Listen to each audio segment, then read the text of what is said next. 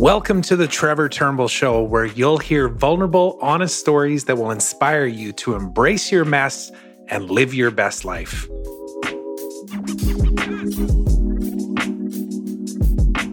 Hey, everybody, and welcome to the podcast. My guest today is Mike Olasky. Mike is a longtime close friend of mine who I've known for over 25 years now. And one of the reasons that I decided to have Mike on as one of my very first guests for the podcast is that we've been through so many experiences together in life, all, going all the way back to the days when we were two teenagers playing hockey, all the way through to where we reconnected again in the early 2000s. And Mike was the person that handed me the four hour work week book and the E Myth, two books that were really instrumental in shaping my mind about possibilities outside of just having a job. And of course, over the years, Mike and I have owned numerous businesses together. Some of them have worked, some of them have not worked. We've been through, you know, two different marriages. In my case, he's gone through numerous relationships. We've had our ups and downs. We've been in fistfights together before. And on this podcast, what we really dove into is just talking about some of those experiences from when we first connected and how we had different recollections of those experiences. For example, the coaches that we had over the years in hockey, uh, people that we played hockey with that, you know, in one case, uh, one of our former teammates ended up taking his own life. We talked about what that meant to us and what it still means to us to this day and, and how it's impacted the way that we live our own lives. We also even talked about drugs on this episode. That was something that was unexpected, but at the same time, I'm glad that we dove into it. It was a natural conversation where I've been exploring the idea of ayahuasca and some of these different mind altering drugs as a means to be able to raise my own consciousness of possibility and being able to see things in a different way. And I can tell you that over the years, that has shifted dramatically. I used to not want to have anything to do with them. And in fact, I've had lots of bad experiences actually doing different drugs over the years. And we talked about that openly on this conversation here today. And of course, we talked about a project that Mike is working on right now that's really his passion project and the thing that he's driving uh, everything in his life around, which is the Rehabit app. And this is really about Mike's own journey of shaping and being consciously aware of and changing his own daily habits so that he can make an impact and a change in his overall life and really align with the kind of life that he truly deserves and wants to live as his best life. So, you know, this is something that he's extremely passionate about. And the journey that he's taken to get to this point is, of course, a huge part of that process. And that's what I want to share with you here on this interview. So, this is part one of a two part series because we had a lot to talk about. I think you're going to enjoy this one. So, let's go ahead and listen to the interview.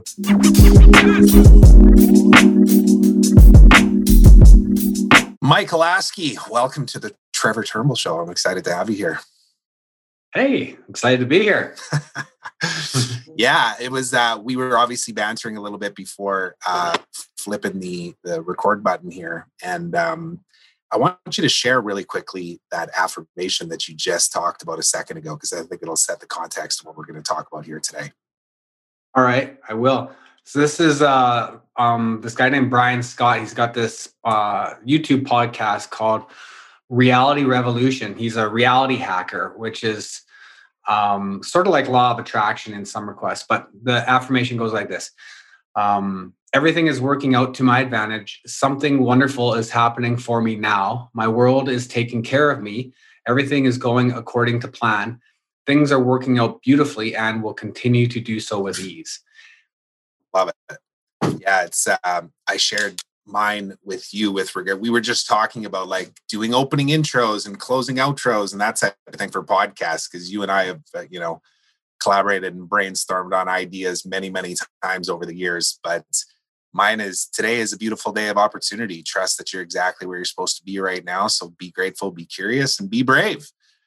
So right I love I love starting off with that kind of intention and um, you know spoken words. So, anyways, you are my first guest, and the reason why I chose you as my first guest, and I remember I we had this conversation a couple of weeks ago when I was telling you about my intention for doing this show and and ultimately what's driving me to do it because you know both of us have kind of been in this entrepreneurial world for the better part of 15 years and you know we even had a podcast ourselves at one point that I think we ended up pumping out what six or seven episodes or something, but it never really got legs, just life situation and all that kind of stuff. But you know, the reason why I chose you as the first guest is I knew that we'd be able to dive into all of the stuff that we've gone through over the years, which is a lot of crazy stories and and quite frankly, you know, just that stories, right? Things that are both uplifting and things that have maybe even held both of us back over the years. And then we just be able to kind of spitball on some of the learnings from that and, you know, how it shaped our beliefs and how it's driving even some of the projects that we're working on right now. So um, I'm honored to have you as my first guest, Mike. Well, thank you. And I'll self deprecate and say what I said to you the first time you mentioned having me uh, on your show first. And because we did that podcast before, we know that working together, we decided to bring somebody on that we knew we could just mess it all up and it would be okay. Sort of like a trial and error show. So I am yeah. honored to be part of your trial and error show, Trevor. Thanks for having me. Yeah. So I've got a chronological order of things that I definitely want to address with you for however long we go here, because we're just going to kind of let it flow and see. But um, we can bounce around on these. But I, I wanted to start with this, and it's kind of like right in the middle. It's not at the start of our journey because, you know, in the intro, I would have explained kind mm-hmm. of our background and where, you know, we got first connected and all that kind of stuff. But I feel like there's a centering point in the discussion right now. And I mentioned this to you when we chatted last time that revolves around a spider bite. So oh. you wrote a blog post. When was that? Was that like 2003 or 2002, something like that? Do you remember? Uh, yeah, well, it happened in Seoul, South Korea. Um, so it had to be after that. That was 2005 or six. Um, okay. It was the it was the winter of the year of your marriage, your first marriage. Right. So, uh, because so I was in Korea, then Thailand, then I landed coming in hot off the ferry boat with yeah. my flip flops at your best man wedding. No speech, no, yeah, no wash. Yeah. So, it was kind of after. So going back to our our original connection, like we met in like '94, I think it would have been when we first started playing hockey together, and then kind of lost touch between like 97 to probably 2003 and then we started playing hockey together again which is kind of what connected us and there's a lot of pieces in between there but you know so around that 2004 2005 so you're in korea and you went there to teach english right and this was kind of and we'll jump back to some of the hockey stuff because i think that's important in this as well but so tell the story. I want you to tell the story. And also, I was trying to find the article. I don't think that website is up anymore, right? MJ Olio. Is it still live? No, no, it's not. Um, I get, I have it on a hard drive somewhere for sure, but it wasn't the greatest story in the world. But I was just practicing writing, and at the time in 05 or six or whatever, um, this was even before I launched my first blog for business. Um, but I, I just knew I wanted to publish on a website. I was just starting to use WordPress. So I had this blog called MJ Olio, which was my initials MJO connected to portfolio. Yeah, not my greatest creative work, but uh, the the story goes. Um, well, I had this tiny little one room apartment in Seoul. It was, it was, quite nice in this big high rise and on this strip of high rises. It was a really interesting um, suburb south of Seoul called Bundang, and um, I had taken off my pants and let them fall on the ground and went to bed and woke up. And the next morning I was late for school or work. I was teaching threw on my pants and then I felt a sharp, sharp something. And I kind of just, ah, what was that? And and then went about my day. And as my the day progressed, I started feeling uh, odd and weird. And we were out for dinner and drinks later, and I could I just felt that area, and I was like, I had lymph nodes were all swollen. And uh, and then so I took my pants off to see what was going on, and I could see this sort of trail of spider bites on my leg. Um, and so this bite, the spider bit me three times. I, at least I think it was a spider. I think I remember seeing spiders around the uh, the apartment before. And of course, I got really freaked out uh, that it was a brown recluse and I was going to die for sure. I think I got went and got some injections or something, but uh, turns out I was fine. Um, and then I wrote that story about it, and you know, I, I was a big long exposition and sort of creative writing experience. But what I remember from the website was, you know, our friends back home kind of just. Slamming it like have you? And there's one friend we won't who'll go nameless but if you're one of our friends this impression should clue you in. Have you seen mj olio?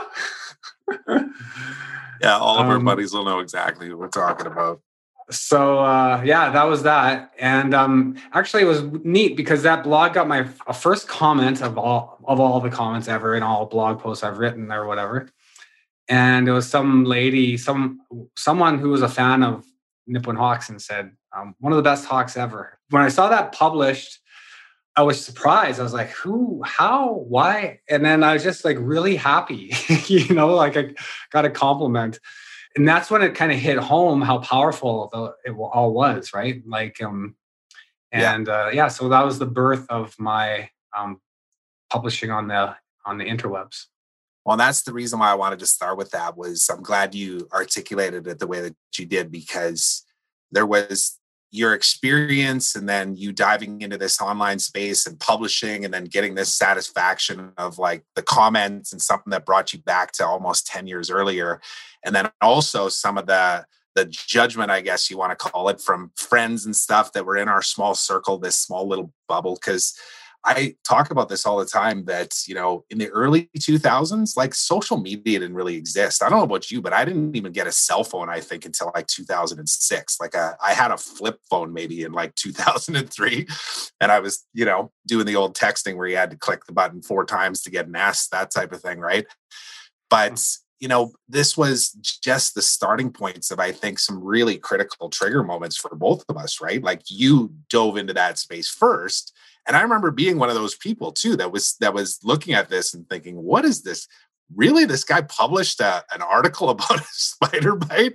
Like I was in that same bucket, right? Of being that judgmental person and being like, how could you share something like that publicly? And looking back on it, it's just crazy to think. But let's maybe use that as an opportunity to dive back into 10 years earlier and like 1994, 1995 type thing when we first met because you talked about the fact that you know you received a comment about one of the greatest hawks ever you know and that was a time i would say that for both of us was like some of the greatest times of our life right? Where you were on top of the world had tons of confidence and and had experiences leading up to that that built that confidence and even people that helped build it too. Do you want to maybe talk about just quickly your journey as a hockey player to that point of being a junior A kind of 18, 19 year old in Nipawin, Saskatchewan.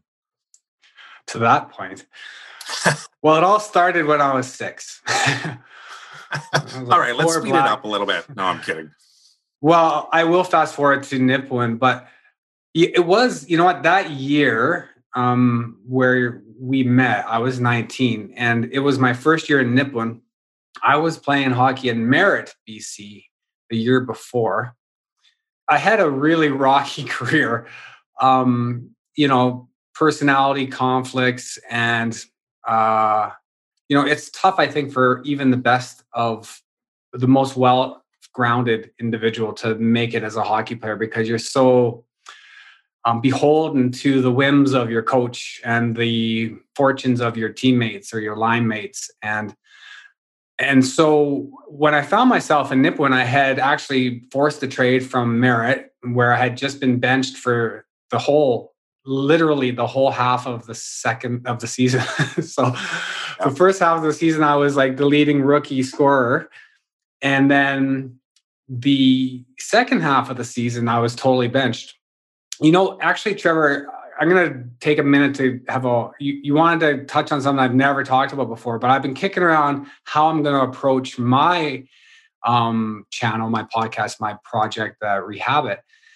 And, and I mentioned uh, Brian Scott, this reality hacker. So, one way I describe reality hacking is scientific prayer. Um, most people would ground be grounded into it through law of attraction like what the energy karma what energy you put out you get back you know it's very calm and um, sort of life uh, view these days uh, but um, Joe Dispenza um, and uh, Gregg Braden and um, Bruce Lipton, they talk about, especially Gregg Braden, he references lost scriptures and the lost modes of prayer.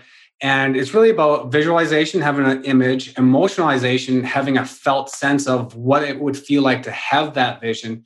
And then, like, that feeling in your body and taking a step towards that that reality is the formula for scientific prayer for, for prayer in scripture and that year in hockey and Merritt i remember and and the guy who was the benefactor of this prayer uh, probably wouldn't want to hear the story but i remember thinking like oh i was bummed because he wasn't playing much he was sort of on the flip side of me and i i was a, a subscriber to my mother's belief modalities and she was a, a christian and so I, I, I prayed for him. And um, I did it in this way that was not like a typical prayer. It was very much like this lost mode of scientific prayer.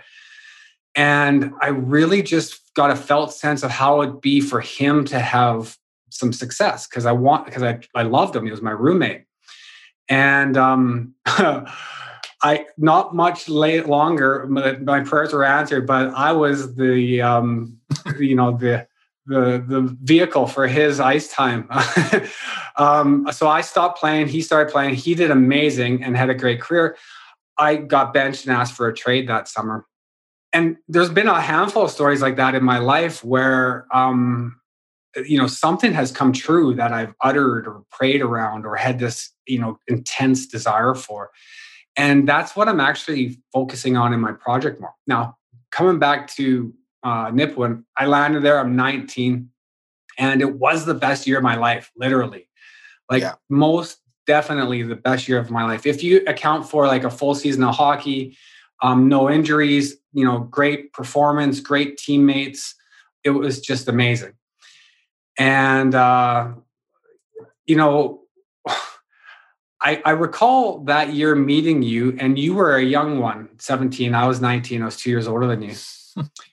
and um, you know you didn't really land in my awareness too much because you were in and out of the team right you started the team yep. then you got sent down then at the end of the year i think you came back is that right yep exactly yeah yeah and so just for everyone who doesn't realize like there's plenty of parties in between right so there, we cross paths along the way yeah but you know hockey season's long and deep and you know people come and go and uh, we did develop a friendship then. But the next year, I was 20, and you made the team that year, and we were playing together.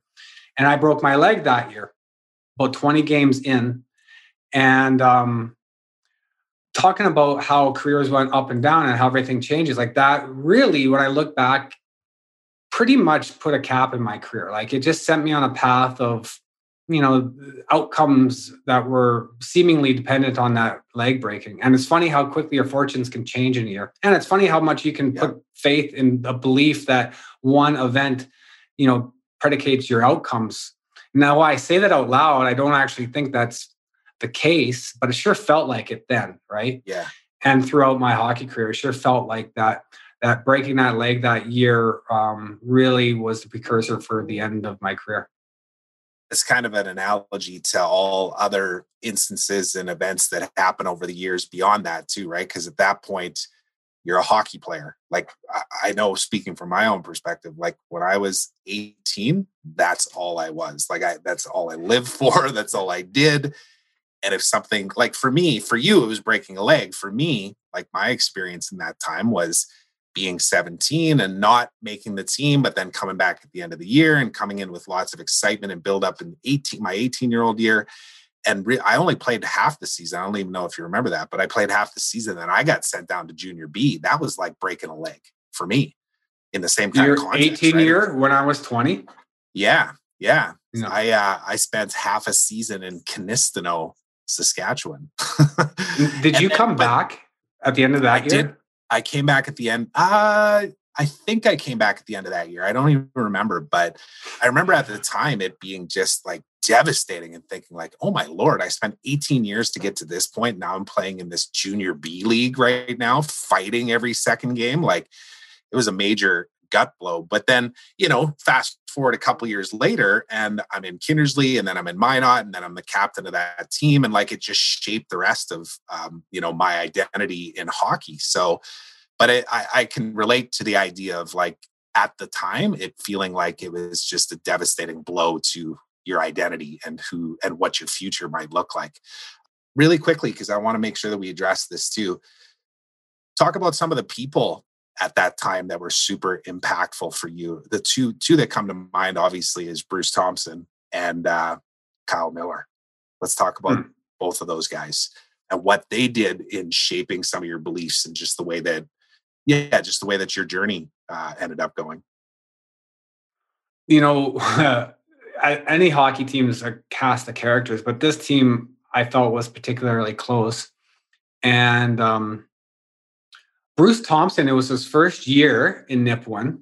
And as I mentioned, I, I, I forced a trade from uh, from Merritt. And um, because I forced a trade, Merritt didn't have much of a bargaining hand. Um, and so Bruce had heard that I was available and traded this a guy that his nickname was Pile of Puke. Um, that's Which, how mean we are in junior hockey. It's really quick. Um, it's crazy to think back then. Like it wasn't like there was the internet or social media to find out that Mike Olasky's available in Merritt, BC. Like, do you remember how he knew that? Like, did he have a contact that was like a coach in Merritt that he used to know or something? Uh, you know what? I'm trying to remember. I remember the first phone call I had with uh, Bruce, and uh, then Reggie Strange called me. Called me a few hours later. He yeah. told me, I think that uh, he was scouting the um, summer camps in Kelowna. Uh, so there mm. was these uh, summer camps in Kelowna where you were just all the all the junior hockey players would come and play each other for a week or two, and people would come watch and get a sense of everything. And I think at that camp, I had already made it known, so he would have picked it up then. Gotcha. And then he went home and, started working on it.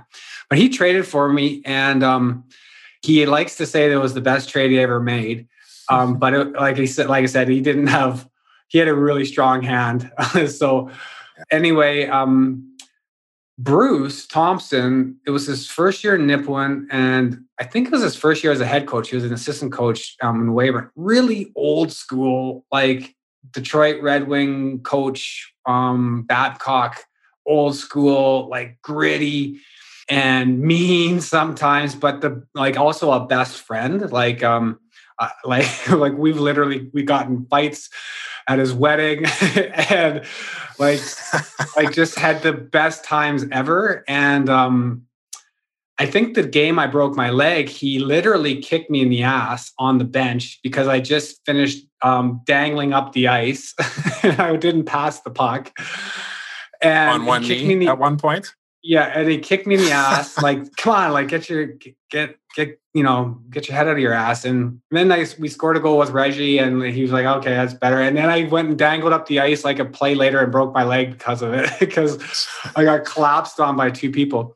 But Bruce was was um was a great find, and it's a good example of how hockey and team sports you're so bound by the fortune of the people around you and um, your fortune to be uh, uh, to be around people of value um, yeah. and uh, you know for you you had a different experience with bruce but for me uh, and i always try to bring you over to the the brewster side um, and and I, I, respect your your journey your experience um certainly i can see that bruce's character could have felt like that for someone who didn't happen to have this best trade ever um, sort of uh, cloaking, you know, like, yeah. Um, yeah. so I had opportunity right out of the gate, which was amazing. And um, I was fortunate enough to put on the uh, line from day one with this guy named Kyle Miller.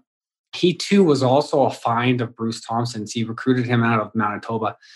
And um, Kyle Miller was this big, lanky, awkward, crazy dude. Like we're we're all crazy, honestly. And um, but we hit it off um, as friends and line mates and um, you know we had a fantastic year he led the league in scoring and i, I was i think finished 10th or so and um, he was the MVP. Um, and he was I'm just laughing because oh, you cracked the top ten in junior. Because remember our senior year when you were like one point away? I, I tried to like chisel that? a point to get yeah, in yeah, the top yeah. ten. Uh, we'll, and we'll uh, there's something. There's something I have never shared before, but it's true. I was sitting in the penalty box saying to my own scorekeeper, "Give me a point." I'm one point out of the top 10, like a hard chisel, not a soft one where it's like from 10. Just a, yeah, just a straight up, just just forge it. yeah, like find me 11,000 votes in in Georgia. Um, but anyway, Kyle, you know, when you brought those two up, I was like, ah, shit, you're gonna make me cry. Like um, uh, Jerry Maguire interview, um, tragic bass fishing accident. yeah. Um, but you know, Kyle actually ended up committing suicide, and he, I didn't find out for a year or two after. And it was devastating for me because um, you know he had come spent a lot of time with me after. We'd almost played to college together. He recruited me to go to his college school. And i just think about you know those times how much how much how many things you go through as a young man literally at 19 like as a hockey player like maybe if you're just typical you know high school i'm going to university and i got some marketing classes it's not the same but for us like you were mentioning being on top of the world talk of the town you know girls friends everywhere you could imagine and um so much drinking and and so much pride and so much drama and so much shame sometimes too because you're um, either you know do something when you're drunk that you're ashamed of or do something when you're sober that you're ashamed of or don't make a team and you're ashamed of that or you make a bad play like there is a shame component and when i'm uh, and the reason why i'm bringing that up is because kyle suffered from that and mm. and so have i over time and and there's a the part of the rehab journey i'm on is is about reframing your own relationship with yourself yeah. because at 47 you know halfway home at least hopefully we we get 300 years out of our um, rapidly Who progressing knows? technology um, yeah. but you, you reflect on the ages of your grandma and your grandpa and you think all right i guess maybe i'm halfway and um, it was a time of great um, influence and so many beliefs got formed in those years and when I moved to Korea was out of my um, extremely clear desire to put away who I was back then. Um, mm. So I was like you, fighting a lot. I had suffered a lot of injuries from fighting, but one of them, which one was it? This side? This, yeah, this side. I, I shattered this orbital. I just got punched so many times right in this eye here. Yeah. It was fairly epic. You were there. I remember that night. Yeah, I was I think I was inside and you were out in the alley at the the local Yeah, I was locked out in the to. alley. And and after that night I decided no no more. I'm not doing that anymore. And um so I kind of quit drinking around then, and I, I I told myself I'd never fight again. I did get in one more fight at the same bar about a couple months later, but that was pretty comical too. And I, you know, I survived, and it, it went well, and it was it was a wake up call that one because just the way it went down, it was like the cherry on top. Like, okay, I'm done, enough. Yeah, you know. And so the belief of who I was then was, you know, at the time I was a hockey player. Till that time, I left Saskatoon for Korea. And I haven't been a hockey player since. Um, Which I still play like hockey what? from time what, to time, like but 26, 27 or something then? Yeah. Probably. Yeah. Maybe a little yeah. older even. Yeah. Yeah. And we played summer leagues or whatever from time to time, but not much. And you might remember I was kind of always hesitant. Like the odd time I'd go and it'd be kind of fun, but yeah. I never wanted to get back into the dynamics of everybody jostling for ice time and getting points and chipping at each other and like just yeah. too many triggers. yeah, totally. Yeah, and uh, so going back to the the Nipawin days, because you mentioned Bruce and my experience too, and I haven't talked about this publicly really either either before, and of course, you know, I'm sure Bruce will probably end up watching this, but um, you and I have talked about this numerous times about our experience in junior hockey and how you it's seemingly like you had such a great relationship with Bruce and you had a lot of things that were lifting you up and you ended up getting your scholarship and that type of thing. And for the longest time, I looked at my experience as like, you know, I was like, without being conceited, but like I was the stud all the way from like six years old up until that point, you know, like even being listed and being in Prince Albert and stuff. And it seemed like my whole world just collapsed around me in like a year and a half, you know, and I held on to that story as like something that's number one drove me, but two that held me back because, dude, I remember in my 19 year old year when I so I went down to Kinistino and then I got this is how my journey went, but I got picked up by Kindersley because the coach in Kinistino ended up becoming the head coach in Kindersley. And I went there and spent three months there and then got traded. And I remember that summer leading up to the 19 year old year, and I was in the gym every single day. And the only thing I still remember it, man, being on the bench and just going like, fuck you, Bruce Thompson. I'm gonna fucking show you. Like, seriously, man. It was in my head. Like it was the thing that drove me.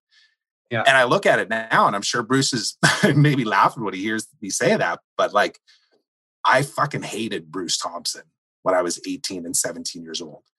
And now looking back, and this is probably 10 years ago when I came to terms with this, I was like, what my experience in working with Bruce was the probably one of the greatest gifts that I ever received because it gave me the opportunity to face a challenge that I had never faced before because everything was just handed to me before that, you know? Yeah. And I can see how it's actually shaped who I am now. But there had to be a moments of like forgiveness for like me and for him even too, because I know Bruce didn't have any ill will towards like making sure that my life was destroyed. It was quite the opposite. He probably saw something in me and said, You're not giving everything, you have more.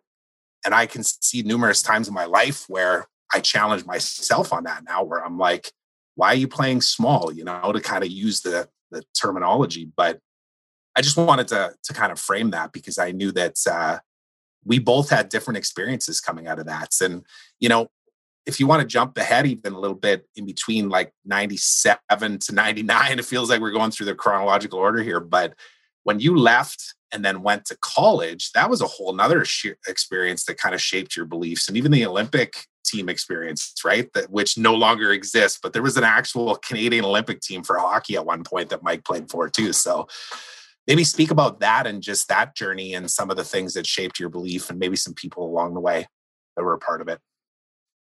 Uh sure. Well, first I'll um I'll share an insight I had as you were speaking and you know, I guarantee you Bruce um you know, we'll get a kick out of that because that is the either intended or the um, happy coincidental result of letting someone go and cutting them right like yeah at some point not everyone can make the team right? And and so then the individual's journey takes over and you had perseverance and great for you. And then i thought to myself you know i had mentioned earlier that i had gotten an opportunity with bruce right out of the gate and i executed in that opportunity. But there's been other times where i got the opportunity and fell flat. For example, when I went to college. And, you know, so I wonder if that story for me was like, oh, I didn't get the opportunity, or, you know, woe is me, poor me. Only if I got the opportunity, I could have done better. And you know i definitely put in the time uh, like you did too. Like I, they used to call me extra credit a little bit at college because i'd always be ri- riding the bike and on last guy on the ice and that was always me. I just had a really strong work ethic. I was just really yeah. passionate about learning and um, developing new skills and yeah you were anyway, dangling what, when i twisted my ankle when i was 18 you were out dangling on the ice at 10 a.m when i was out there doing drills trying to get yeah. back up to speed again yeah, I mean, um, that was just part of my whole my whole persona. I just I was always scratching for extra ice out wherever I could find it. Going back to when I was in prep school in ninth grade, um, I got uh, special access to our, our in-house private school hockey rink, and I could go play during study um, study hour instead of studying because my grades were uh, good enough. And that was amazing to play by yourself at eight o'clock at night but anyway, um, in college, well, I broke my leg. It was November 11th, uh, 1995. And it was Remembrance Day, and that's how I remember it. and then I missed the whole year. There was hope I might play again that year, but I hadn't even got my cast off by the time we finished our last game in the playoffs that year. I stuck around all year round, and to Bruce's credit, like um, I, I really wanted to stick around, but they let me stay. And very often they might have sent you home, but I stuck around. I did radio color commentary. Um, you know, yeah. we would have met again along the way. Dude, that's an I, I I totally forgot about that, but I did tons of color while I was sitting up in the stands too. Yeah, that was on fun. the radio. That and I think about that. That was a huge shaper of of my you know ability to just speak, whether yeah. it be presentations my, or doing this my mom, right now. You know, my mom used to say, and to this day, I clear my mouth because she says she would say, I mean, I could hear you on the radio and it sounds like there's marbles in your mouth. And every and every now and then and if it weren't that, it was my dad saying I was skating like a pierogi. But um, so that's funny what comes back to you. But so uh, that year I missed, and then that summer I actually didn't start skating till August or so, um, July. And um, hockey camp in college was in in late August, early September. And I was on the first line. I was the top recruit from the in the country. I was leading the league in scoring when I broke my leg uh, top, first line, and um, you know, practice was going okay, and they, they put me into the first game, and I just stunk, mm. you know. Yeah. And uh, the coach, how he was, like literally, he dropped me a line next game. I stunk again. He dropped me a line next game. We I went our next weekend trip, and then I stunk that game. I was on fourth line for the next two years. I didn't get a, a, another sniff. I didn't get another break until. Um, that and so I got like a goal and four assists the first year. I had a hundred the year before, and and you know, I, four years later, the guy who was first recruit for my team was uh, Chris Kunitz, who's won a bunch of Stanley Cups and like with the Pittsburgh Penguins, and you know, so you make comparisons, which is a bad problem of mine. Of like, all right, well, fuck, I guess that was supposed to be me, but you know, he's amazing and he, he and, and he did everything he needed to to have all the success he did.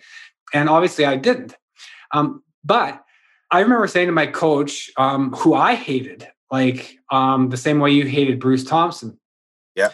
And and um, I, I walked into the, his office that year at the end of the year, and I was starting to inch my way up. And like he, you know, I was doing extra credit, and he would come out and say he'd see me dangling before practice, and he'd say, "Those are the, aren't the hands of a one goal scorer." I'm like, "Well, then play me some more." yeah. And he's like, "You paid your dues more than anyone." I'm like, "All right, so play me some more." You know, a couple flirts with playing more. Like he. uh I got a, a, shot at one game, but I was so out of shape that I was winded the whole time. So I, I was, I'm, I'm like, you're gonna need to give me a couple games to get my legs back, you know. Yeah. But the end of that year, um, I, I, had already heard from Bruce Thompson, who actually advocated for me to go to this uh, Team Canada spring camp. It wasn't mm. the Olympic team exact; it's called the Men's National Program, but and so he already secured an invite to that camp. And it's just a spring invitational. Like a lot of people could go if you had any kind of credentials. But he got me invited. And I told my coach at, at the, our end of season um, meetings, I was like, I think I'm going to leave. Um, I'm going to go to this college, uh, to this Team Canada camp. And um, if I make it, I'm, I'm going to leave. And he told me, well, we can play you more when you come back next year. I promise we'll play you more. This was going into my senior year. And I remember I said to him, like, one, my best friend in college that year benefited from my fa- failure to execute it. And he was a great player too, no doubt about it. Um, but there's an opening on the on the depth chart when he fought a fourth line, and um, he had like 30 points, a point a game. I said to my coach, um, "How many points did did um, my friend have?" He goes, uh, "30." I'm like, "How many on the power play?" He's like, "15." I'm like, okay, so he got 15 points in regular shift and he plays how many minutes per game? All right, how many points did I have? He's like 11. I'm like, how many on the power play? He says zero. So I got 11 points and I got how many um, minutes per ice per game? I said, I'm outperforming him on five on five. And so that was a, a light bulb for him at, in that moment. Um, but I didn't trust that he was going to play me any, any, more than he was was. And when I went to spring camp at, at Team Canada, it was revelatory. It was honestly the probably one of the best moments of my life because it was such a redemption. And I like I played at that camp like I played when I was 19 with you in, in mm. Nipawin, um, or those college camps, or just dangling and skating and flying and confident and making mm. friends and talking to everybody and feeling good. And someone, um, one of the coaches who um, now coaches in the NHL says to me, he's like, How did you only get 10 points last year? And I said, Ice time. But the yeah. truth is, it's more than just ice time. It's also ice time, ice time and confidence. And um, you know, it's funny where confidence is born. You might expect it's born from getting ice time and having success, but that also is part of the program I'm developing, Rehabit. And and when you have a hole in yourself that is unable to manufacture confidence in yourself outside of outside influences, then you're always going to be subject to the circumstances you find yourself in. And yeah. that was my case. I, if I didn't get ice time, my analytical brain started analyzing, evaluating, contemplating all these outcomes, and I went to shit fast. If I was getting ice time and external confidence, I was at the top of my game relatively was, fast. But in that case, it was dependent on somebody else giving you the validation of like you you are good enough yeah. to justify that ice time. Yeah exactly. Yeah. This is exactly how i intended our conversation to go because i knew we'd kind of weave in these old stories that you know we've talked about these things numerous times we've just never recorded it before. The idea of all these things that have shaped us to bring us to today which of course we'll get to today um, by the end of this interview but let's keep uh, going down that journey unless there's anything else you want to share around the the olympic experience. But obviously this is like timeline like 98 99 type thing to like early 2000s that i want to kind of dive into now. Or anything else you want to share about that experience from the olympics olympic team perspective well i mean that spring uh, was redemption on top of the world and in fact i used that event as a anchor in my practice for NLP um, tools. When neuro linguistic programming is part of my Rehabit program, is you know to have a visual, uh, an emotional, a physical model that you can map onto and recall and and embody again. Because at that that spring in 2000, in 1998 was so powerful for me. It just felt like, ah, oh, I, you know. But that summer went by, and then the fall camp came along. And I actually went down to school first. I started the year in Ferris, and then I left that school and then went to the national team camp. And so it created this environment where they were waiting to see if I'd come back or not. And um, so when I was at the camp, I had some success. I did pretty well, maybe not quite as well as the spring. I definitely made the team, but there was a moment where I, I actually got the sense that they tried on my psychology. In fact, we had a psychologist on team. Um, his name was uh, um, I can't remember his name, but he was the father of Jason Botterill, who played in Michigan and played a little bit in the NHL and he was a psychologist and he was there to help us improve our psychology and, and before the canadian national team like we we just worked out so hard and practiced so hard it was just intense it's like nhl camps like you know yeah. and two a days and it was like college was a big jump from junior but team canada was a big jump from college and the psychology profile was such an eye-opener for me at the time i wasn't able to really pull the dots together but i remember thinking back that they actually challenged me psychologically. They, I think they um, expressly benched me to see how I would respond. And before then, I didn't dawn on me that people would do that. you know, I always thought you would get benched because you weren't playing well or you were out drinking all night the night before or something. um, yeah. But um, you know, lo and behold, that mechanism of mine started playing in, and I started playing worse. Um, and so I played my way off the team so I played 10 games that year. I didn't get to go travel overseas.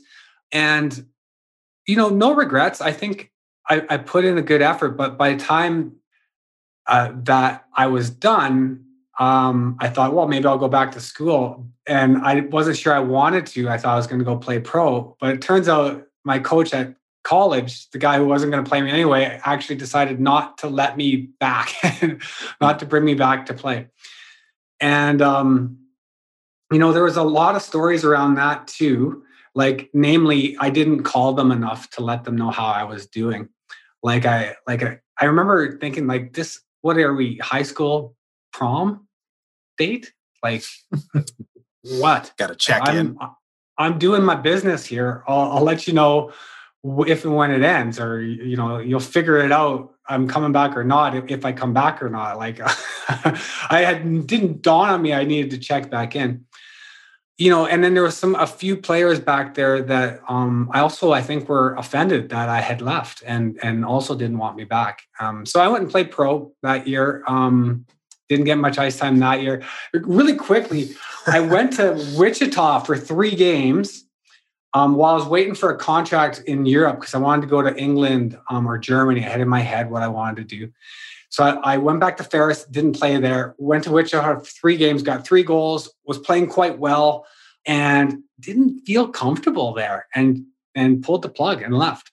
Mm. And um, went back to Ferris, sat there for a little while, and then ended up in Mobile, Alabama, in East Coast League. And by the time I got there, it was almost like I broke my leg again. I just by the time I got a shot, I sucked, and I I didn't play mm-hmm. much for 52 games. I got in the 52 games I needed to get in in order to have 75% of an East Coast League under my belt, so I could go to uh, England, which of course I yeah. never did.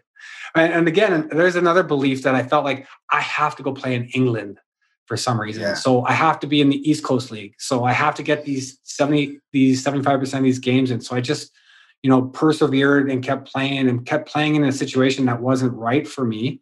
Maybe I would have forced a trade or something. But from there, I just uh, five games there, five games here, five games there, and then it was over. And then I ended up playing with you senior hockey in Lucky Lake.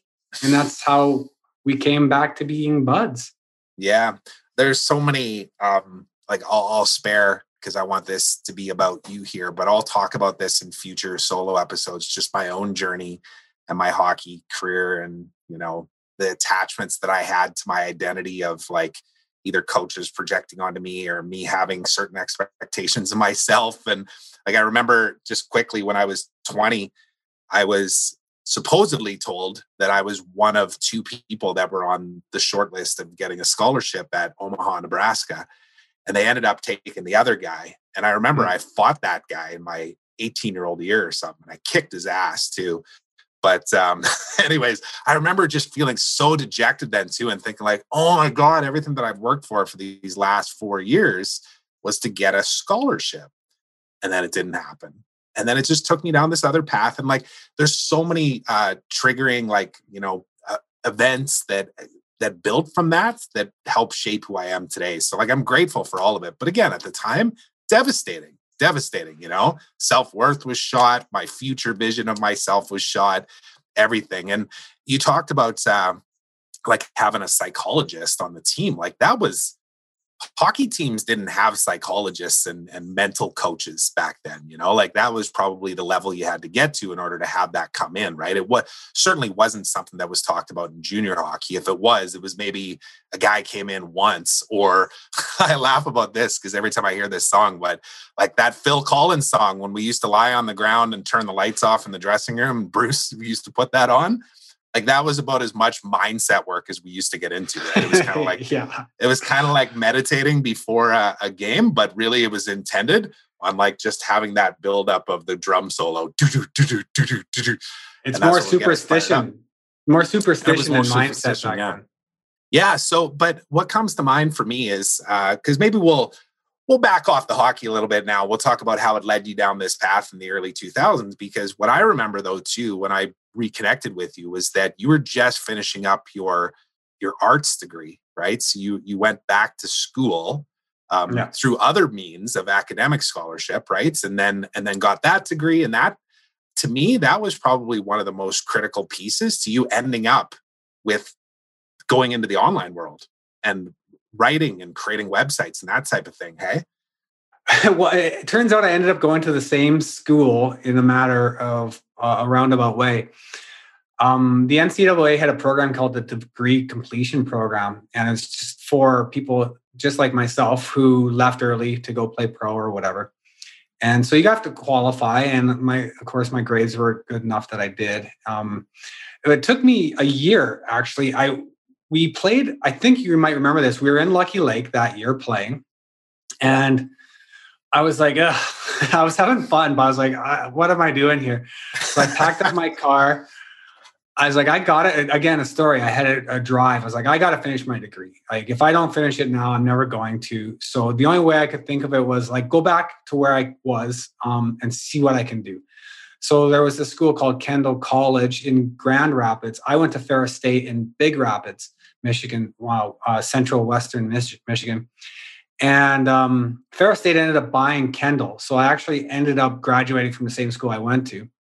Mm. Um, but the original degree I was in was called um, visual communications, um, basically graphic design. And we had uh, everything was digital, shifting over to digital then um, for the first time ever. Really, it was a lot. My, my teachers were really old school designers, um, but the computer and the internet, like this is 95, right? And so when I went back, it was um, 2000. And so I spent that year 2000 really scrambling and scrounging. I, I took one or two classes at Kendall, and they're very expensive for out of state, like really expensive. Like our scholar, my scholarship was worth something like 200,000 Canadian dollars. Cause if you pay the out of state tuition, it's just astronomical. It's crazy. Yeah. And so I paid for two classes at Kendall, and then I went to a community college in Grand Rapids and got two more credits. I think they were just like, I can't remember. I transferred them in. And that got me to the point where I needed one more year worth of credits to graduate. And the whole time, like I'm living off of ramen. I'm uh, I think I was going to food. I, I, went to I literally went to a food line soup can't remember kitchen the, type thing or soup like kitchen a, yeah there's a thing yeah. there's a place in saskatoon i'm trying to remember the specific name of it but got food from there. I was living in this studio apartment downtown east grand rapids where it was like old like really run down. And then writing this application for this grant i actually missed an application for another one that i was so devastated by like oh i was like i i, I forgot it was the different day and i came in the next day i'm like here you go and like deadline was yesterday. I'm like what give me a break. I tried to fast talk my way out of it and they're like, no. But thankfully, I got the degree completion program. And then the next year came back and I had the full boat again. So my classes were paid for and I had room and board. And, and so I was able to finish the degree. That one was a different degree. It was more multimedia. We did 3D work and a lot of website, a lot of programming, um, a lot of animation and yeah so when I, I, finished that a lot of video editing video production. And and and so if it were not for that i would would have potentially not been down this road. That was 2002 when i graduated. And the company i had coming out of the gate was five sides and it had a logo that was the exact same as uh, one website except it only it was missing a chunk which is basically like the um, the trivial pursuit little pie chart, but Six wasn't much of a logo. But it's yeah. funny, like that the spectrum and, and that sacred geometry is still plays um still plays a large role in every design I do, pretty much. Like I'm I'm really fascinated by the sacred geometry and um yeah. Uh, but yeah, that's uh, that's what got me into it, and um, and then I came back and played more senior hockey with you for a few more years yeah, and that was like early 2000s then, so like 2003, 4, 5 type thing. I think we still played senior hockey. And like for anybody that uh, is listening, watching this that has no clue what we're talking about, like senior hockey is not like over 55. We're talking like, you know, 17 year olds up to 50 year olds that are playing organized hockey in Saskatchewan in towns with 300 people where they pay what they called imports or like their hired guns to come in and kind of bolster a local team, right? So you'd have a town of 300 people that had enough young hockey players to fuel a team and then you would bring in these like hired guns. So Mike and I were, you know, two hired guns at the time and man, I like that that doesn't exist anywhere else on the planet, you know. Like thinking back about that, like we make a couple hundred bucks a game and it was paying for well it was basically paying for drinks at the bar pretty much it wasn't really paying for our rent but um that was a good time. Um, but right, right around that time though, too, I know early 2000s type things. So you, so you started Five Sides and you're doing this stuff. And I can't remember if you were taking on clients or anything at that point, or if you're already diving into the blogging side of things. I think that was around the time that you went to Career Rights. And and for me, I came out of university with a marketing degree and just went straight into a sales job and was hitting the phones and driving around and going to networking events. And that was kind of both of our paths for a couple of years there, right? And I remember you started to plant some seeds in my head around that time too, where there was some books. And I don't remember if the E Myth came out at this time or if it was just something that you read and you were like, hey, you should read this. And I was like, all right, I guess so. And the four hour work week. And do you remember what what other kind of uh, um, you know books in particular were influential for you early on in those stages where you were thinking about like how to build a business around your experience that you gained through university?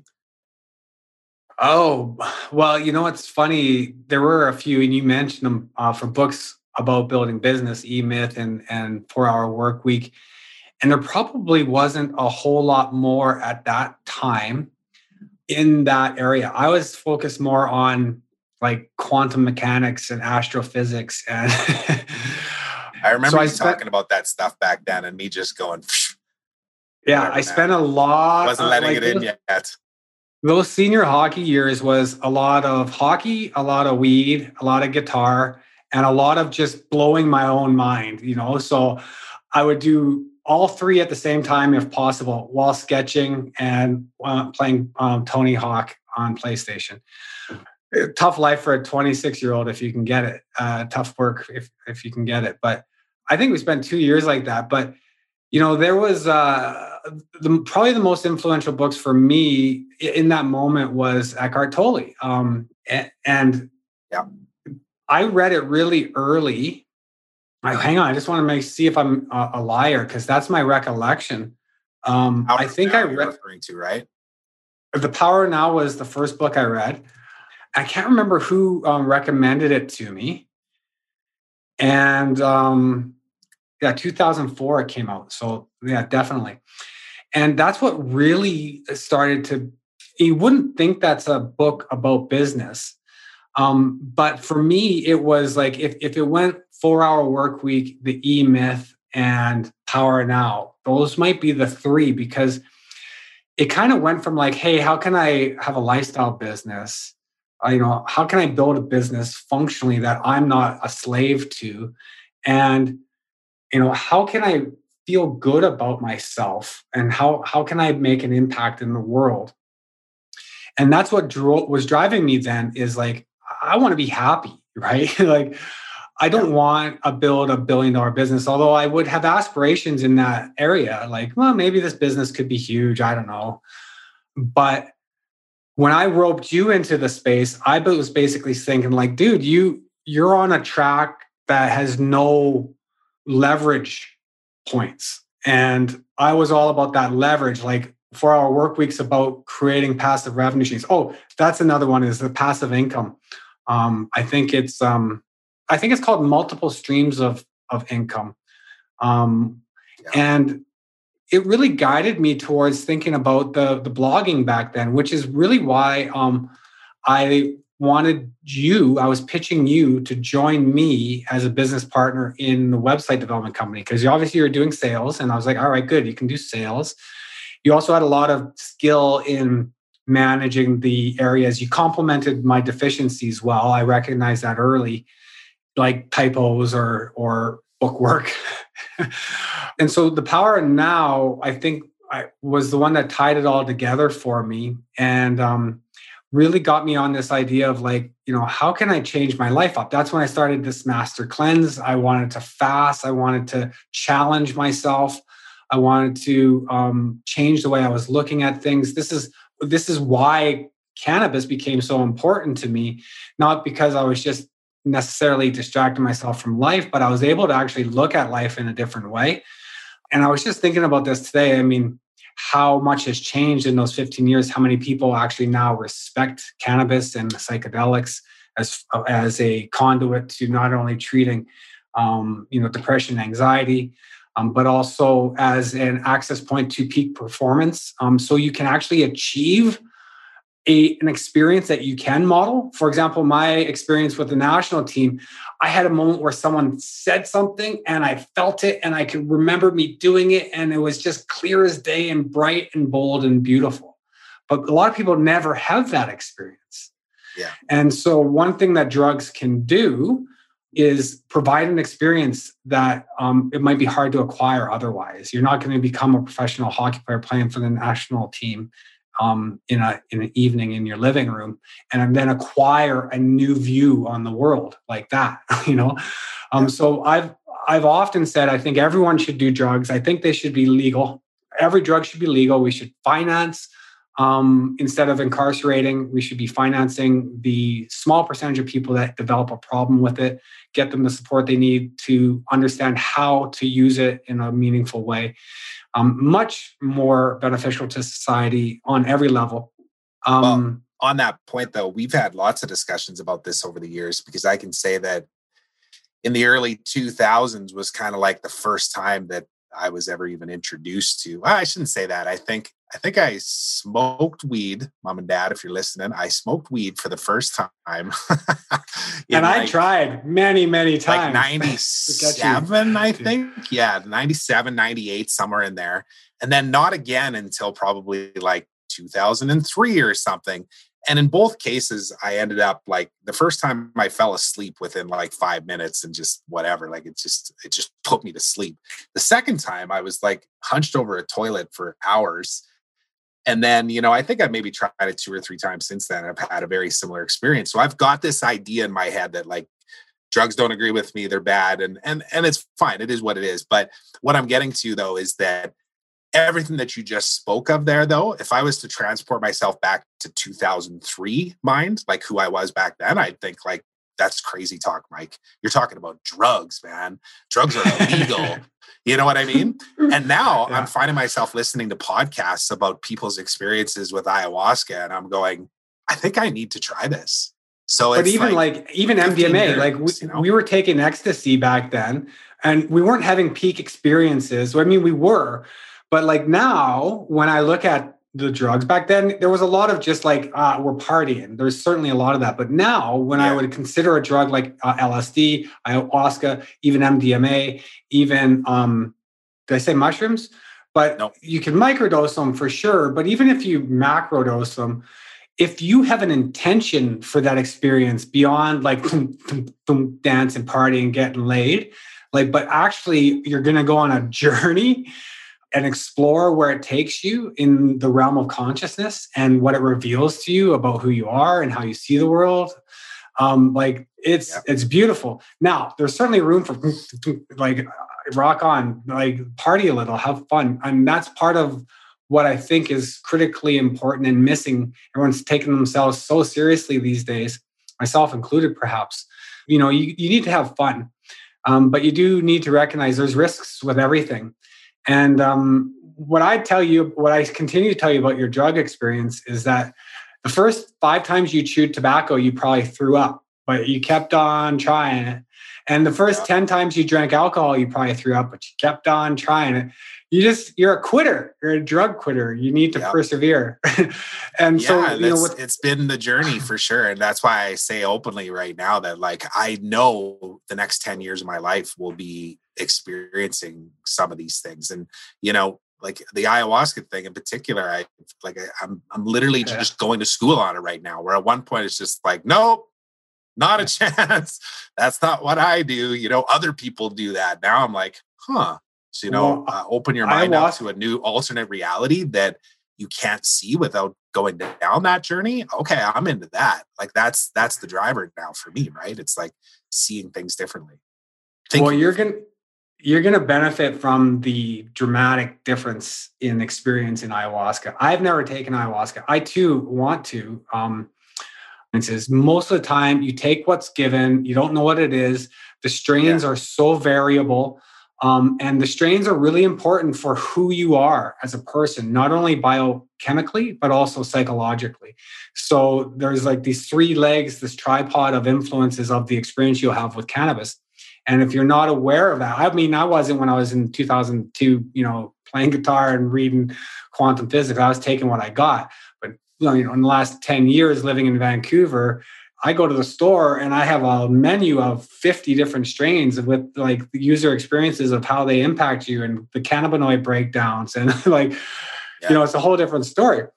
Um, so choosing the right strain and the right delivery vehicle will make cannabis use a little bit more like ayahuasca. But ayahuasca is a, such a game changer. Like you're not smoking. I mean, and it's it's not like a little. You know, you're not dipping a toe. You're going full boat into the, another realm. And yeah. um, yeah. so I do want to do that one day myself. Uh, maybe if this show ever gets to the 1000th episode and you're hosting Joe Rogan, we can all do it together. well, I'm saying this show will get to you know beyond that, but that will be one of the things that I'll talk about over over the years. Is hey, my truth or bull? Did I just speak with limiting um, belief? You did. I just spoke. You did speak I did. limiting belief because it's it is something that I've created as an intention for this. It's part of the reason why in the uh, closing outro of this show, you'll hear me talk about be grateful, be curious, and be brave. And be brave is part of that. It's literally like, sky's the limit, man. Who do I want to have on this show? Obama? Awesome. I'm going to have Obama on my show in the future. You know what I mean? So hell yeah, man. Let's let's let's create that intention. At some point, we will go and do ayahuasca with Joe Rogan. All right. We'll see wow. when it which, by the way, I want to say, and I've been wanting to say since you said it on our call before this interview, was um, your little tag line there. I love it. Be um, grateful, be curious, be brave, right? Yeah. Um, and so there's a, a flagship a piece in Rehabit that I'm calling Emote Control.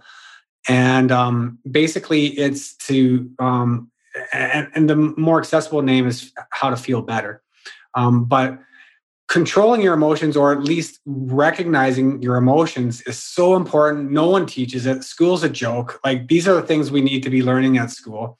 Um like you know there's a spectrum of these emotions and they categorize and in my life you know doing um you know search engine optimization and latent semantic indexing of any topical um any set of uh, topics has got me along these lines of just sort of categorizing things. And so I set out to like, all right, I wanted to get to know like what are my emotions? Like what what are the range of the emotions? And in my experience of learning about emotions, uh, there's a lot of great teachers out there. Like Esther Hicks has this um, uh, this um, um, persona, Abraham Hicks, and she has these uh, a lot of talk along these lines. Joe Dispenza talks along these lines. So many people talk along these lines, but on the scale um, uh, of emotions from the worst one you can feel to the most elated one you can feel and everywhere in between. There's naturally a middle and uh, bruce lipton um, and, and, and, and, dr hawkins uh, dr hawkins rather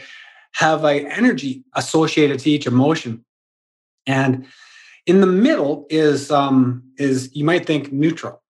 All right makes sense. But it's actually um, either the one in the middle or the one on one notch from zero to one on positive, and that's curiosity. And curiosity is a great place to go to when you're in a bottom emotion because it's neutral. It's not a big leap. Like I gotta feel better, uh, you know. Like I, I just, I just, I need to. I should be like you know, I'm, I'm happy, you're affirming all these things, but it's hard to leap out of that spiral you're in. So curiosity is amazing.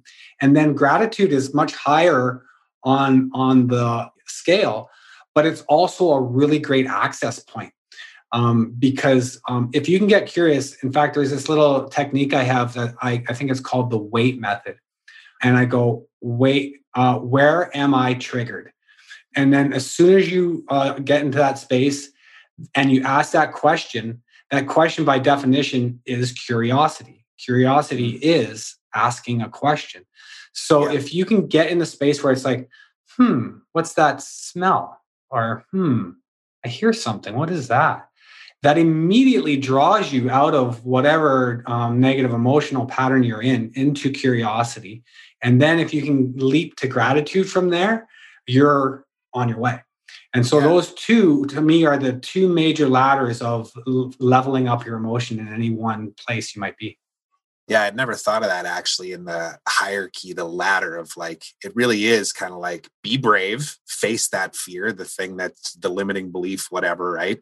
Be curious about possibility and then be grateful for whatever it is and whatever it then created that um, becomes new, right? Whatever that new reality is. And I know Danielle Grant, who's uh, a mindset mentor and somebody that I've had in my programs, she talks about the three questions that you should ask yourself in all situations of that where there may be fear involved and you need to be brave. It's like, what am I believing to be true? Why do I believe this to be true? And what do I want to choose to believe differently? That's it. If you ask yourself those three questions around every single situation that comes up, you can start to program yourself to condition to think differently, right? And it's obviously a very basic exercise, but it does kind of map to what um, we just talked about there, which is like step one is just be brave to face the thing that you maybe can't even see is holding you back from living your greatest life, you know? And that's part of the bravery is to just say, I don't know or I don't understand. It's kind of like me with drugs, right? It's, it's like, I, my experience is I get sick. Okay, that's a belief. That's a limiting story. There, I see all kinds of proof and and published scientific journals and people that I respect that are going down this journey. And now that society says that it's legal, I'm starting. You know what I mean? Like I'm just thinking yeah. back to the years and years of like, why did I believe that to be true? That drugs are bad back in the day. It was because I had a a, a very condensed mindset that was like I'm a hockey player. I'm a hockey player. Like seriously, man, for like the better part of a decade, that was how my brain worked. It was like, I'm a hockey player. what else do you do? Well, I play hockey. You know, fuck, I burned six years of uh, tuitions in university to prove it with like barely a degree coming out of that thing, you know, because I was defining myself as a hockey player in my mid 20s without a scholarship or not being drafted. well, you were a hockey player and a very good one. Um, and you know, the the paths we're on are beset with many obstacles. So the, I went through a journey with drugs in that mindset as well. Um, I had some experience when I was younger, 18, but then uh, 17, 16. But then when I was 18, 19, 20, 21, all through college, not really. Didn't do much. A little bit of mushrooms in college, a little bit of pot here or there, but when I finished school and finished hockey and I went back down and got my finished my degree, my roommate smoked a lot of weed and I was and he wanted to play guitar. And I was like, yeah, why not? So is that is that Joel? I'm no, no, no. Joel was my roommate in Ferris when I was playing hockey. This roommate was oh, just the guy I just the guy I met down there, and I ended up ma- gotcha. meeting a really, really good buddy who was good buddies with another a total pothead. And so I just fell into this sort of, you know, it was an art school and there was, you know, the guy playing guitar needed a roommate. He's terrible at guitar, has lots of weed. I'm like, yeah, we'll live together. and I made a con I made a conscious choice. I will smoke a lot of weed and I will play guitar. And so out of that was born, you know, like I got my guitar right back there. Like I'm so grateful for that. And I, I spent hours and hours and hours playing, just lost in in the process and the practice and the joy of the energy of just learning. Now, my favorite thing about guitar is just like there's always a little victory right around the corner where you're like, ah, nailed that note. Ah, I got that chord. Ah, I got that progression. Ah, I got that song. Oh, I, you know, I just love that about it. And I always used to say, and I still do, that um, my favorite drug is learning. And the reason why is because the dopamine hit is so amazing. And we have the best drug set in our body. So if you can actually have that Emote Control, you can trigger these, these euphoric states without the drugs.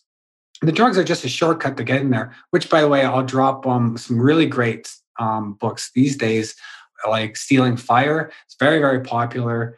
Um, but the co-author of that book he has wrote, written a ton of great books um, on peak performance. I can't remember his name right offhand, but you know there was something that uh, about the the what you were just talking about, Trevor, that I wanted to loop back to. Could you remind me what you finished on? There, you're a hockey player, and you yeah, just the open mindedness or, or lack thereof earlier on, and my view of um, things that were oh. unknown. I think that was kind of the main context of it, of like what I believe to be true, oh, yeah. why I believe that to be true. Any of this triggering any thoughts? A little bit. It's triggering the it's it's triggering the recollection that you uh, can post produce and edit. There's no post producing this stuff. Episode one of the interviews are just gonna flow, man. It's just gonna flow.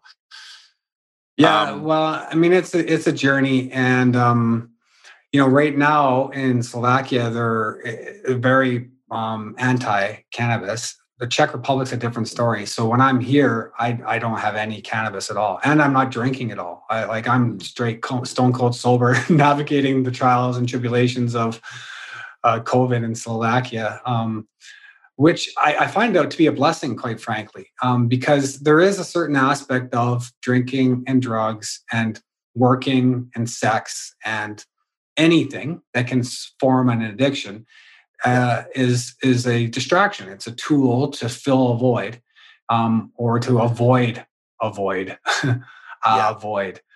And so it's nice to not have that. And and so like now i'm working on Rehabit i'm filling the void with like i was up at 3.30 this morning. Um, and i started my first meditation at 4 a.m and um, i don't i don't have a um, a long log line this is my little journal on wins um, and so i journal in here every day what i how i won that day in different practice windows and, um, you know, some days I get up and some days I don't. But my intention is to every day. And I'm assuming one day I will. It feels to me like that's the way I can get to where I want to get to um, with all this, rather than giving myself some mandate that, like, a line in the sand, your life is better. You are now a meditator at five in the morning. It just feels yeah. impossible to fulfill that expectation so that's been really part of this journey i'm on now is to discover how behaviors change when and how people seek change in their lives and lifestyles um, and the tools we can use to facilitate those changes on really really profound levels but also small ones like you know i want to be more present with my daughter or big ones like um, you know let's move to slovakia in the middle of a pandemic. Well that's uh actually maybe a good opportunity for us to speak about like you know our early entrepreneurial business years up until now and kind of what's driving you and what you're doing in your project right now because you know there's another line in that outro that i have as a part of my show which is trust that you're exactly where you're supposed to be right now. And i know if we look back over 15 years of you know i'm this sales guy that's on this path of selling semi trucks for the rest of my life and making 200 grand a year but hating every moment of it to having this guy michael askey come back into my life and go here read this four hour week work week book and me going what the you know like this this exists in the world you could travel and then dude i remember reading um, a book and I always forget about it. I actually got to go buy it again because I don't have it physically anymore. But remember the Lonely Planet guidebooks that you used to take with you, the physical books? There's uh, an autobiography written by that guy and his wife where they talk about how they started the business and then their journey of, of like traveling from England down through like um, Kandahar and like Afghanistan and into Southeast Asia and into Australia. And then they created this business. And it's kind of like the early points of like travel blogs. And then what became now like, you know, all these other things like Expedia and everything else. It's like, it's crazy to think, but there was a driver for that for me too. I remember reading that book and going, I want to live that life. I want to live mm. that life. I will live that life, you know. But at first it was, I want to live that life. And then it was, I will live that life. And now it's a constant reminder for me too to say i am living that life. I am living that life. I'm already there. I'm already on the beach you know even if i'm not physically there. But the idea of intention and just creating that um that space for yourself to be comfortable exactly where you are. Like you said you're in slovakia right now which is not a third world country but it's certainly not you know the united states or canada either right? Like there's it's maybe behind in a little in a few ways and i know You know, it's been in a, a, lot of ways. We're dead yeah. last in air pollution, dead last in the mm. EU. Yeah. Um, but you know, they have all the creature comforts of every uh, of of you know, it sounds derogatory, but first world countries, uh, U.S. or Canada, advanced um, countries. Um, so they have everything, but they but they're also still suffering uh, from a social mindset, from a social belief structure. It's yeah. very obvious. It reminds me of being in Korea. You know, as you probably know, Korea War was in the 50s. And so the products of the survivors of post Korean War coming from that separation of the Korean Peninsula uh, create a really dramatic social um, shift from the seven year olds, the 30 year olds, and the 15 year olds. They all, 15 year olds were like, oh, westernized, and the 50 year olds were all like totally bogged down in the past. And 30 year olds were just in between, lost a bit. And I feel like that's the true for Slovakia right now as well. They're still struggling with their post communist roots. You know, it was only 1990, I think, when they broke away. Czechoslovakia became Czech Republic and Slovakia. But as yeah. going back to intention, you know, it's really important. And, and thank you for reminding me. Um, there's another flagship um, piece in Rehabit. Um, this is the uh, prototype. This one says lies, L I I Z. And the, th- the three I's stand for intention, uh, inspiration, and initiation. And again, that goes back to the scientific prayer. So, intention is your visualization, the inspiration is your emotionalization, and the uh, initiation is the actualization. So, have a picture, um, call up an emotion, and then feel it in your body, and then take steps in that direction.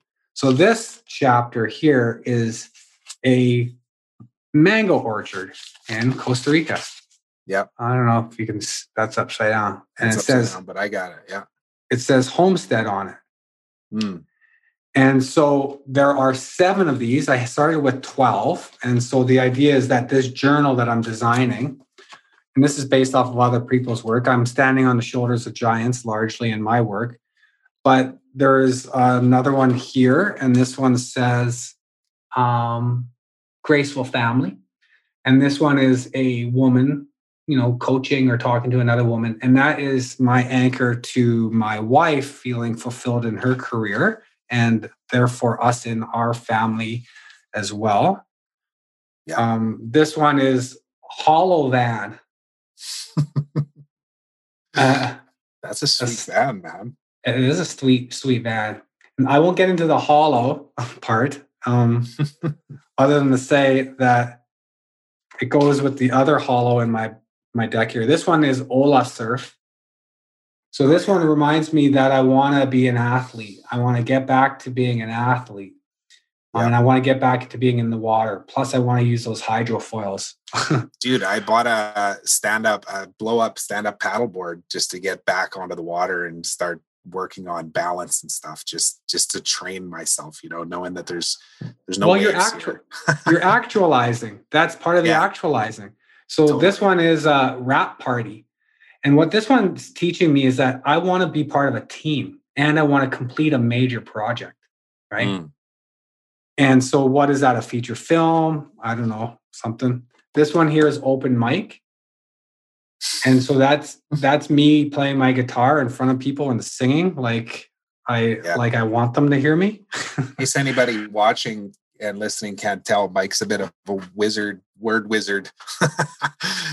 and, and oh, and I forget this is going to be an audio podcast, so I'm not describing. This one says Hollow Pod, and so the visualization component like I, have got a vision for how to actually create these visual stimuli but this project then you got these seven things and then i got this journal and in this i call it prescribing um, yeah. so you go and you draw a script of that scene you write it out as if you're writing a script for a story for somebody and then there's this book's broken into like 40 pages per section and then you rewrite it the next day and rewrite it the next day. Of course, you got seven of them, so it could take months and months to fill this up. But the idea is that your vision becomes so clear to you and that you can call out emotions that feels like smells that you can smell in the vision and then like you just did if you can take steps to um, actualize it get a paddle board you know yeah, yeah. Um, Im- imagine yourself paddling when you're doing yoga or something Yep. right Well, even Um, having the kids on the board, like I, they were playing around with it in the basement suite here, which is right behind me right now. But um, they hopped up on it and they grabbed the the the oar and stuff, and they were just so excited about it, you know. And like, I know, like we got a hot tub last year, a year ago, because the intention was for us to actually go to Costa Rica. We should be there already, you know. And then coronavirus hits and the world locks down, and we were just like, eh, let's just wait a couple years which is fine. Exactly. Going back again, like it's exactly what's supposed to happen right now. This is totally happening for a reason. But that was one of the other things. Seeing the kids on the board, I was like, I'm going to start to create this love of the water. And getting the hot tub was part of it. Is like they shut down the local pool, no more swimming lessons. We had the kids booked in swimming lessons a year ago this time, and they couldn't go. Like they're not learning how to do laps in our hot tub, but I see both kids now dunking themselves under the water and laughing. You know, like that's Yeah. stage one of learning how to love being in the water, right? For it's got to start with the very first step. So there's a lot of that happening. But I love those. Uh, for anybody that's just listening, Mike was holding up these these cards that were related to um, a journal, essentially. That's you know creating that vision and that intention, and th- those visuals are really good. And I like that you're giving them your own spin on names and stuff too. That obviously fits well into how you do everything as well. Well, and, and there's a there's some instruction that goes along with it. They're, they're basically just photos, right? So maybe um, some of your listeners would have heard of something called mind movies.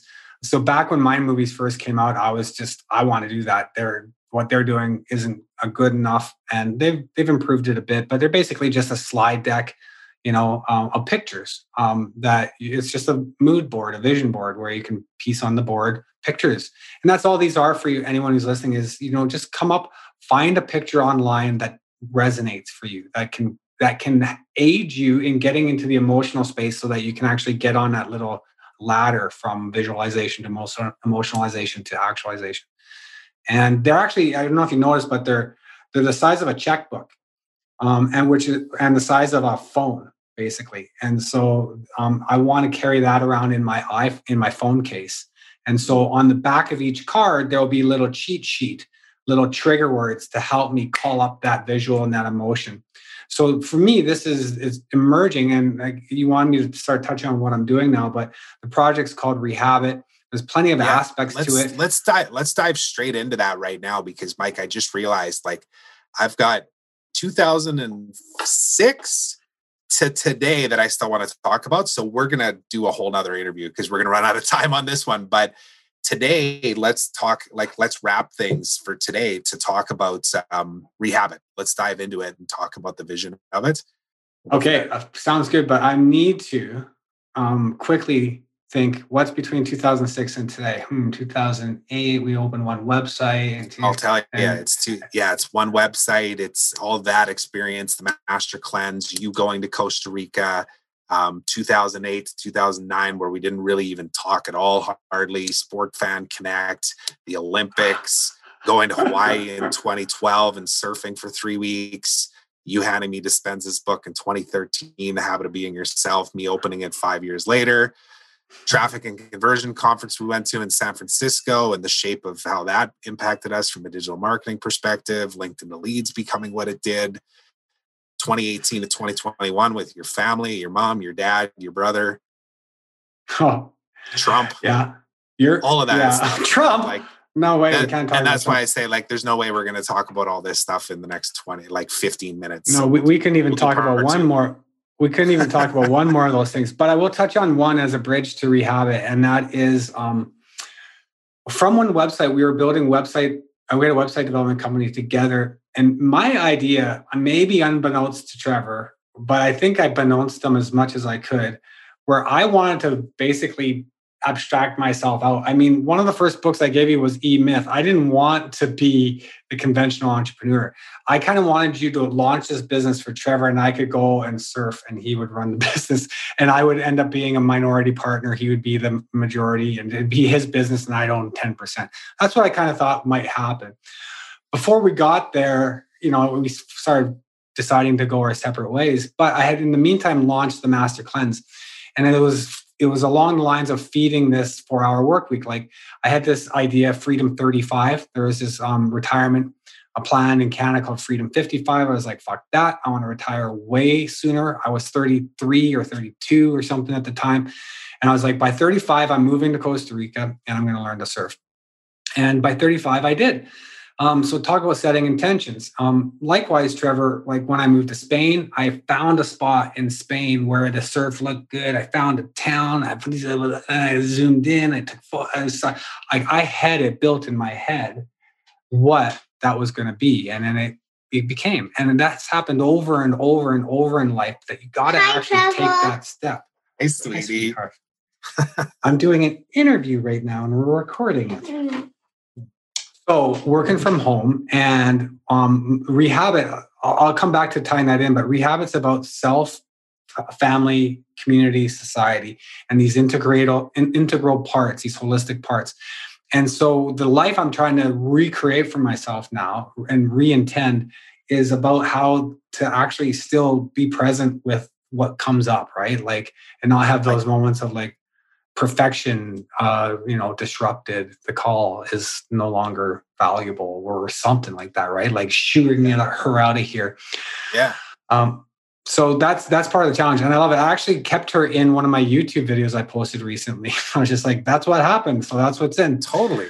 Totally man. Yeah. and that's um in fact that's one of the other intentions i'm creating for this too is that yes i'll set myself up in an environment to like make sure that it's quiet and the lighting's good and the audio's good and all that kind of stuff. But like whatever happens, happens. My kids come running in in the middle of the interview with Joe Rogan. So freaking be it, man. And, and anybody that would, yeah, and anybody that would get or an ayahuasca conversation or whatever, but anybody that, that would be insulted by it or whatever, like that's that world I feel left us behind or, or was left behind a year ago, right? I still think of that that guy's interview where his kid comes in in a little roller, you know, and he literally puts his hand on the kid's head and just like pushes it down. Right?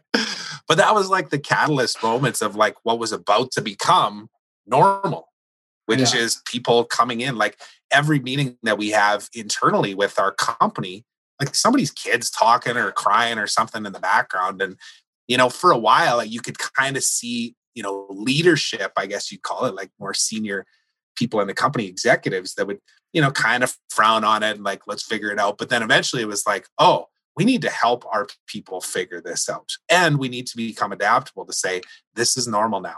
I don't care if you work for a bank or if you're just an entrepreneur that's hopping on a webinar.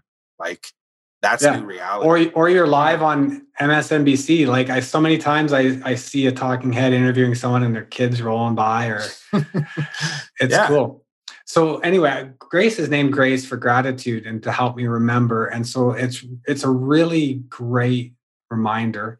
And so i just honest to god she's she's my easiest quickest way into presence and gratitude. So i i i don't i i generally don't miss an opportunity to reconnect in that energy as soon as she's in my presence. So freedom 35 allowed me to quit uh, working basically. I moved to Costa Rica and I had this website, the Master Cleanse, passive revenue perfect storm, very much in line with everything we've talked about today. And I milked that cow for five years at least and um, didn't really nurture it. You know, definitely have uh, some regrets on how much more it could have been. You know, I say regrets with an asterisk um, because, you know, intellectually, I, I don't think regrets is the right way to go. But I still have some emotion around it, like ah, like I could have been so much more. Kind of like how I feel about hockey too. Um, yeah. But it, it, it was the perfect thing to bring me to where I am now, and there was a lot of ups and downs and rollers and learners and along the way. And in the end, where I'm at now is uh, there's actually a, a master cleansing brand. And um, in the master cleansing brand, uh, the newest cleanse we're producing is called the Lifestyle Cleanse. And the Lifestyle Cleanse dovetails and launches Rehabit. And so Rehabit is a life changing system. And um, certainly there's lots of tools out there to change on on cha- and books and resources on people who've changed their lives and how they might suggest you go about changing your life. But my approach is that it's a lifelong membership. Like i want to have um, talk about lifetime value. I want to have my members stay with us for life um, because life is always changing and you got a new set of changes coming up around the corner just by the time you've settled into the last crisis you survived and changed through, you have a brand new one to deal with, whether it's a passing of their parent, which I've recently experienced twice, or a foreclo- of a, a business failing, or a foreclosure, or a bankruptcy, or a divorce, or an illness, or a diagnosis, or a changing a job, or changing careers, or having a kid these common life events are are common for a reason in that they're universal. We all experience them, at least the majority of them. And so the idea is like, how do we develop a set of tools to change, to navigate these changes um, a little bit more gracefully? And so it was born out of my need to change because the the tools I had that brought me to where I was just weren't cutting it anymore. The way I looked at myself, the way I interacted with my family and my work, um, you know, that got me so far. I, I do pretty well as a consultant, and I built some businesses that have sold for six figures, and you know, never a grand slam, but a, you know, a couple home runs and a whole bunch of doubles. Like I got gap power. I'm really excited about it, um, and I'm nervous about it, um, and I think that's a good sign because it's challenging me. Um, I'm certainly outside of my comfort zone. I'm, I'm, you know, there's app deploying. I'm, I'm, scrambling a little bit. I managed to be able to downsize, let go of my clients, capitalize on some COVID grants. Like things have seemed to uh, conspire to create this opportunity for me to do this right now. And quite frankly, it feels like I have to do it. Like it, it really does. I won't share all the details about my personal journey, but I'll just say this: that um, like all of you, I have challenges. Some of them, um, you know, seem overwhelming at times, and so I'm seeking um, a community and uh, um, resources and um, a muse, a passion that I can dig into and actually have that wrap party like on my my visualize board there where I build a team. Maybe I'm not the leader all the way through. I don't know, but I wanted to have weight. Um, and I don't know how it'll get to where it's going to go, but I want it to bring me into a creative space more than a technical space. And it's allowing me to do that right now. So I'm really excited about it. And um, uh, Trevor's going to be in my first class, um, like I'm his first interview. Um, and I keep postponing when I'm going to send out that invite, Trevor, because I, I want it to have enough there that you will actually engage with it a little bit. Let's dive further into that in part two of our interview because, like we already talked about, there's a lot of stories and little fuses that kind of make up the journey that got us both to this place and where that inspiration for Rehabit came from. And obviously, we could spend probably a good half an hour just discussing the details of it. But I'll wrap on this though, Mike, because I wanted to, it's, everything is intentional right now. I want I wanted to just say it's crazy how this happens, but like I know exactly why this is all happening. It's because I'm creating the space to be able to learn and to consume and stuff. For the longest time, I've been pushing away podcasts. Like I'm like, nope, no new ideas. I don't want to hear what anybody else is talking about.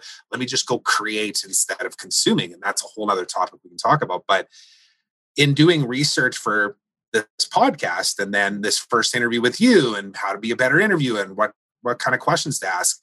I was diving into Tim Ferriss's stuff, and one of his uh, feature interviews on his YouTube channel is with Brene Brown. And he asked Brene Brown, he actually framed it like this. He says, So, first of all, let me tell you, he says, my girlfriend asked me this morning who my guest was going to be. And I said, Oh, it's Brene Brown. And she was like, jaw on the floor, like, Brene Brown? And he's like, Yeah. And then he said he ran into another uh, woman in the lobby of his building and same kind of reaction, right? It's like, oh my God, you're interviewing Brene Brown. So he asked her, he says, why do you think that is? And she's like, I have no idea. And that was kind of the end of it. And he's like, okay, well, let me reframe this. He goes, Is there anything that comes up for you that like makes you feel like your story or your, you know, the way that you approach things is different, that kind of triggers in people? She goes, No, you know what? I do know what it is. She says, It's because of the science and the proof and all of that stuff of what I've done as a scientist. And of course, the popularity of her top five TED talk that is about vulnerability. But she said, the thing that I think makes people like jaw drop and be like, oh, amazing, Brene Brown is because she tells the real truth and she speaks about it in her own perspective, right? Like Brene Brown, she literally said right there, she's like, this shit's hard. Like being a mom, being a, a wife, being a, a, a thought leader, being somebody that's trying to, you know, stay at the top of their game and constantly learn and share what they're learning and inspire other people. She said, it's exhausting and it's hard and it's messy and it sucks a lot of days and most most of the time it's it's like it's easier to just grab a glass of wine or a beer or drugs or whatever to just kind of numb yourself out but i just wanted to end with that leading into part 2 to kind of speak about what you just said which is like rehab is more than an idea. It's got pieces to it. It's already taking shape. And quite frankly, it's something that's been building for 15 years and it will release into the world and it's going to be messy and it's going to be ugly and it's going to be incomplete and it's constantly going to evolve. But wherever it is, is perfect right now. So just wanted to say that out loud. Um, and I look forward to talking about part two because, like I said, we got about eh, better part of 12 years to go through to kind of lead us to like what brought us to Rehabit, um, and all the stuff that you're up to right now. So, with that, we'll shut her down on interview one. We'll see you guys on the next one. All right, Char. Thanks a lot, man. I really appreciate you. Love you, bud. Bye bye. Thanks so much for listening to this episode of the Trevor Turnbull Show. I hope you enjoyed it. And if you did, please consider subscribing on my YouTube channel and on your favorite podcast platform and leave me a review. I'd love to hear from you. Now, until next time, remember today is a beautiful day of opportunity. Trust that you're exactly where you're supposed to be right now. So be grateful, be curious, and be brave.